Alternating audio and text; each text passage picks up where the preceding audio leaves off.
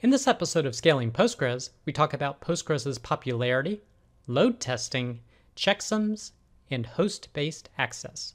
I'm Creston Jamison, and this is Scaling Postgres, episode 59.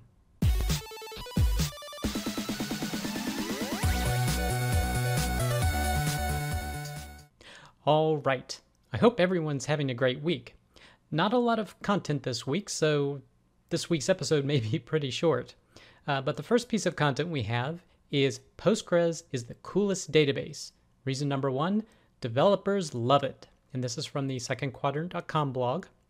And this is a very short post, but it just reiterates some of the things that were, have been mentioned previously, like DB Engines for two years in a row has awarded PostgreSQL their database management system of the year. So 2017, 2018. And they do this, I believe, at the end of the year. So it was just recently awarded uh, this reward. And this was out of a total of 343 databases that they track. So, pretty good indication of its popularity.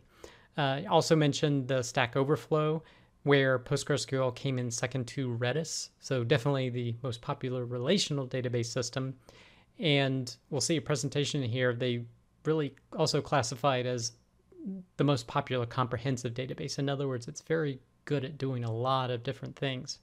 The next closest relational database I see is MariaDB. Now, I'm not including where it says Amazon RDS because is that Postgres RDS or is it only Aurora? So I'm not quite sure about that. And they list Azure and Google Cloud Storage, whereas you can run PostgreSQL on these services. So, I mean, for relational database, I'm considering MariaDB the next uh, popular one.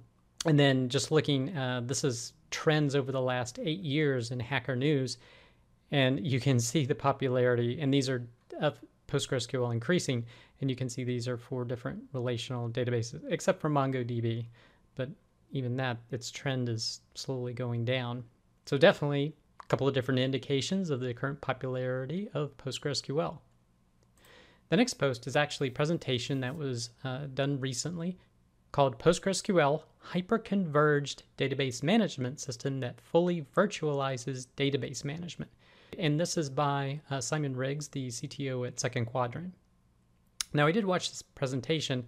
By fully virtualizes, not quite sure what was meant by that in the title, but hyperconverged, he's saying if there's something, some task you want to get done, pretty much PostgreSQL can probably meet that need. Now, there may be more specific databases that excel in particular areas, but because of all the features, it's super comprehensive in its feature set to be able to handle all sorts of data analytical needs from handling JSON data types to full text search to even doing some GraphQL queries using with recursive and its whole extension ecosystem that full that adds additional features to PostgreSQL apart from the core.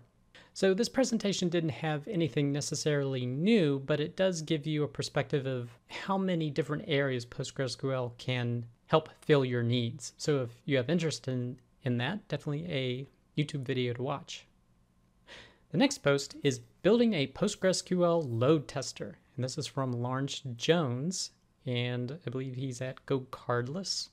And basically, he had a need to simulate production load on a, I believe, a test environment or a stress test environment. And he had previously used a tool called PG Replay, which basically reads a PostgreSQL log. Now, not the WAL, not the write ahead log, but the actual what you're logging to a text file on what queries are happening or statements are happening. It can read that log parse it, and then replay it against a database system. Now, he had some problems when he was trying to do that, where the database, the stress test environment, would just stall because some queries weren't executing the same as they were in production. And he says here the new cluster was sufficiently different that several queries were now much slower than they had been in the original log capture. PG replay would ensure queries execute in the original order. Any queries that take longer to execute in the replay will block subsequent queries. So basically, he had stalls when trying to use it.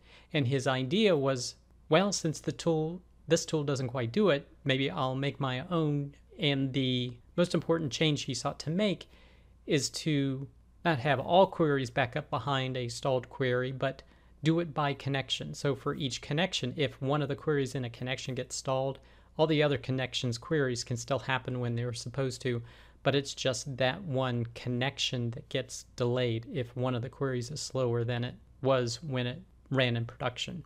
Now he calls this new tool pgreplay-go because he used the Go language. So this post goes over how he basically wrote the first part in five days.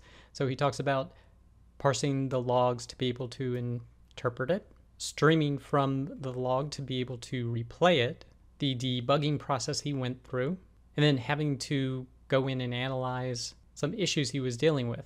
So if you're interested in getting a little bit more insight to PostgreSQL or in Go in general on how he developed this, this might be of interest.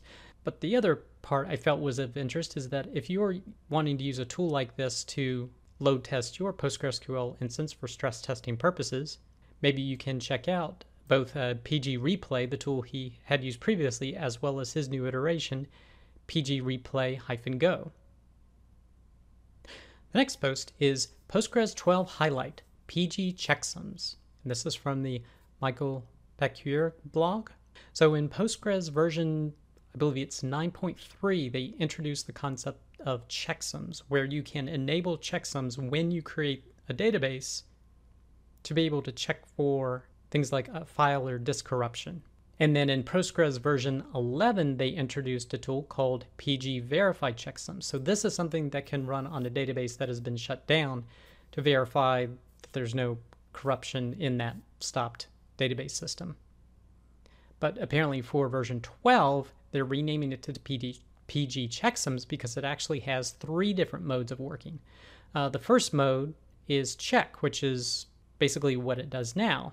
It does what PG Verify checksums already does. It scans a stop database to ensure that file integrity is where it needs to be.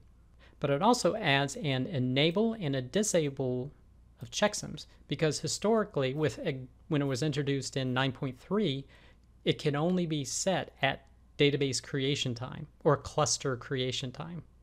But with these new switches, you should be able to enable it or disable an existing PostgreSQL cluster.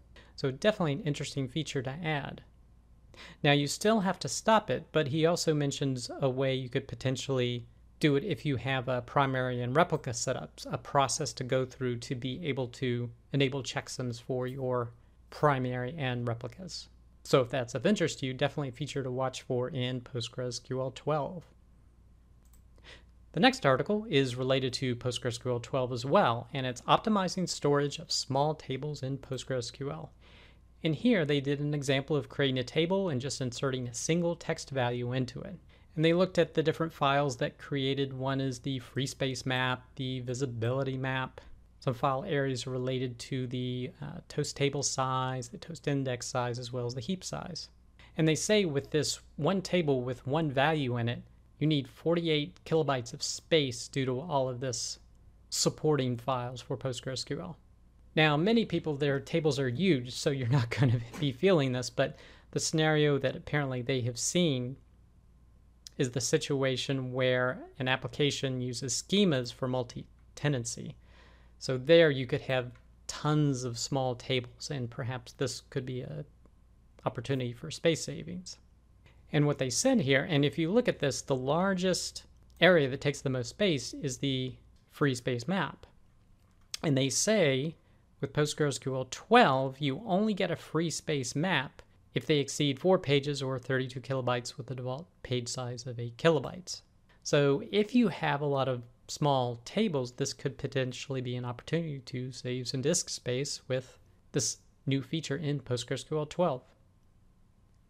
The next post is PostgreSQL Security, a quick look at authentication best practices tutorial. This is from uh, packtpub.com and this is an excerpt from a book called Learning PostgreSQL 11, the third edition by Andrei Volkov and Salahuddin Juba. Now, this post basically talks about the PGHBA file, the host-based access file for allowing in network traffic to access the PostgreSQL database. So it goes over the different settings that that you can make for it and some suggested best practices on how to set up your HBA conf file. They also cover a little bit about uh, listen addresses as well as some best practices. So if you're wanting more guidance with setting up your PG HBA file, definitely a blog post to check out. The next post is continuous replication from a legacy PostgreSQL version to a newer version using Slony. And this is from the Percona.com blog. Now, this is part of their series where they're using different techniques to upgrade PostgreSQL.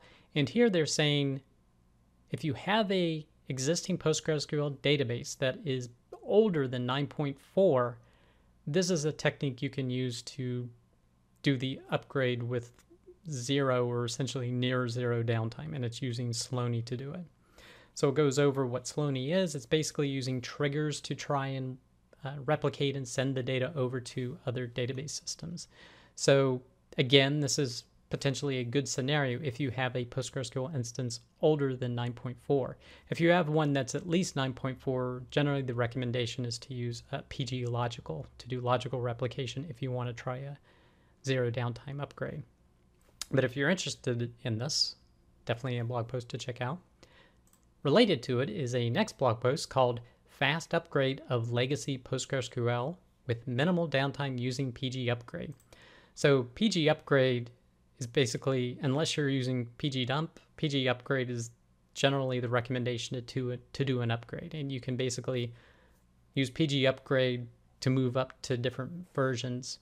And this does require some downtime, but you can drastically minimize that amount of downtime if you're using uh, hard links when using PG Upgrade. So if you're wanting to learn more about PG Upgrade, here's a recent blog post you can check out.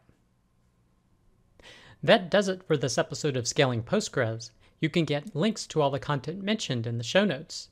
Be sure to head over to scalingpostgres.com where you can sign up to receive weekly notifications of each episode or you can subscribe via YouTube or iTunes. Thanks.